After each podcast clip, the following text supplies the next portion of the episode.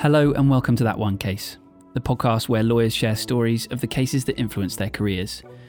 My guest today is Paul Campson, partner at Campson and Campson in New York. Paul is a trial lawyer, uh, specializing in personal injury, toxic torts, construction accidents, workers' compensation, and uh, a lot more. He has been uh, rated a super lawyer for the past six years, one of the top attorneys in Metro New York, and a Lawyers of Distinction member. And on today's show, Paul tells us about a case that would prove to be a turning point in his career. He shares with us the importance of communication both inside and outside the courtroom, and he reveals a simple trick for new lawyers to remember uh, to give their cross examinations more punch.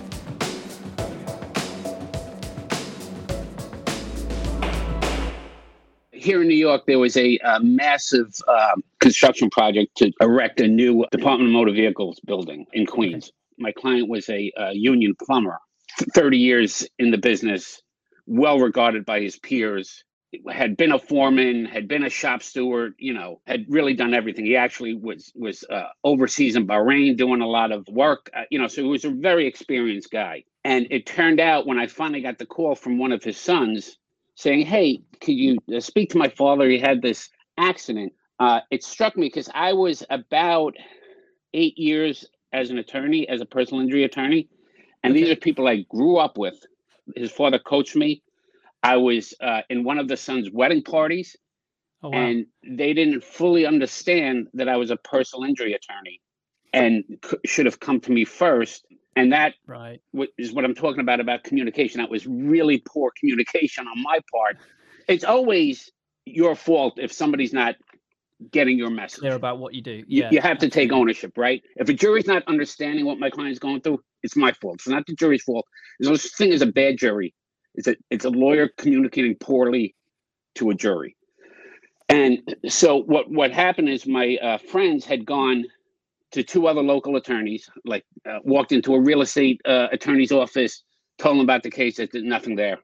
You know, went to mm-hmm. another lawyer who did some personal injury, but was afraid to take on a big labor law construction case against these massive contractors mm-hmm. uh, you know, international corporations.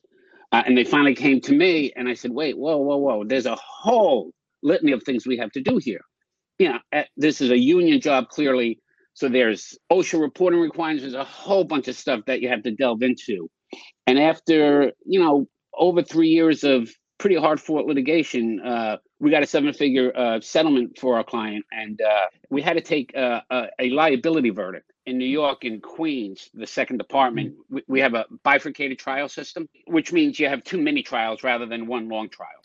So right. whereas normally a trial would be, you know, from the date of the accident, how the accident happened to all through your medical treatment and so forth. In in Queens, and for this case, we had a bifurcated trial system, which means you try liability first.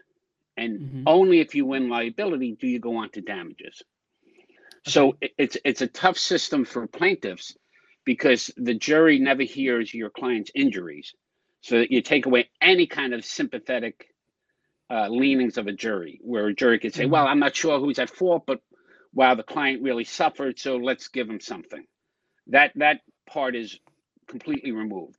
So they just mm-hmm. hear what my client did, what they did, assign fault, and that's it. And if they assign no fault, you go home. Your injuries never come into play. They never hear anything. So we had to take a liability verdict, and the jury found for us 100% against the defendant. And then uh, we had a day uh, off, and then we opened uh, on damages. And mm-hmm. right after we opened, before I put my client back on the stand now to talk about his injuries, they conveyed a seven figure settlement offer to us, which uh, my client accepted, and we closed the case. So, so tell me, this is eight years into your career as a practicing lawyer. Yes. Um, a lot of learnings happened here, I'm sure. So, tell me, like, what, what, what do you think you kind of were your major takeaways from this kind of big win? From a from a personal uh, point of view, and from a business and marketing point of view, these mm-hmm. were people I was very close with, and they they knew I was an attorney. They they knew me when I went through law school. They they knew everything about me, but they didn't understand the specific area that I was in. Mm-hmm. You know, um, so that was really, really poor communication and poor marketing on on my behalf. You just sure. sometimes you just assume uh, people know. Right. You know, Are maybe you independent already? Age, by the way, uh, I guess that's important as well. Like, so a- a no, um, or- this was the last case I had with a firm that I was involved in. Okay. And then uh, based on that settlement, I was able to uh, strike out on my own. And um, fantastic. yeah, kind of parlay the winnings into uh, my own firm. Yeah, fantastic. Yeah, Um, so I mean, so a pr- pretty important case in your career, really. Then I guess. it, it really was. And, and it came at a point where I had, you know, um, I had been married for six months, you know, uh, so it was, there was a lot going on. Um, but, uh, you know, again, these, my friends didn't real, they knew I was an attorney. Um, and they, they would have called me up maybe for a real estate closing, which I don't do. Maybe to draft yeah. a will for them, which I don't do. Uh, but they didn't call me for an accident, which I do do. You know, so Right. it, it so the communication uh, can't be stressed enough. You know, Yeah. it may be like you know maybe some of your family and friends know you have this great podcast, but you know maybe they want you to have an exercise fitness uh, person on, and, and it's Right. not what you do. yeah, yeah, totally. Yeah, yeah. Amazing. Uh, and so, um, yeah, what what has that what has that done for the rest of your career? Do you think, having started out on your own and and really kind of and and how do you feel that you've um sort of adapted your communication now that you kind of have your own practice and and and I guess once once it's your own practice, it's really on you, right? Like you've got to you've got to own that communication piece. Um, Yeah, first and foremost. Sure. You know, it was really uh, rewarding, Harry, because it was the first case that I literally took from inception. Mhm. Like I went to my friend's house, signed them up, Yep. you know, Yep. took down the information, did the depositions, did all the paper, and then tried the case, got the verdict. Um, so uh, what it what it did again to highlight the importance of communication. Uh, thereafter, once you do a trial or two, you understand the importance of communication at every step of the lawsuit. Mhm. So since then, if I'm in a deposition and I get an answer that is really helpful Mhm. to, to my client, um, a lot of younger lawyers would harp on it.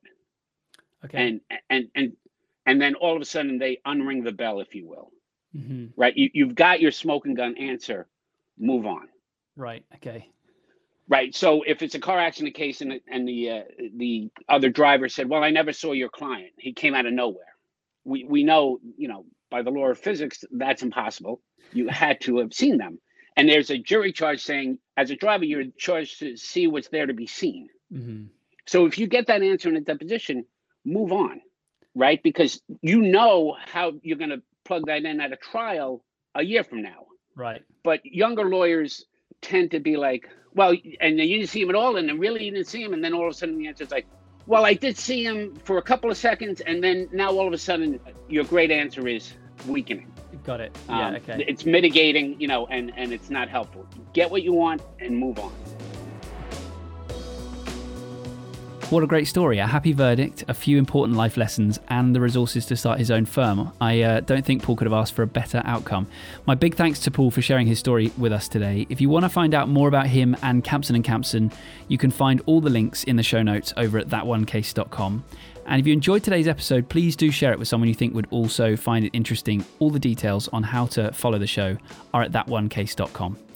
Thanks for joining us, and we'll see you again next time as Ziad Nakasha tells us the story of that one case.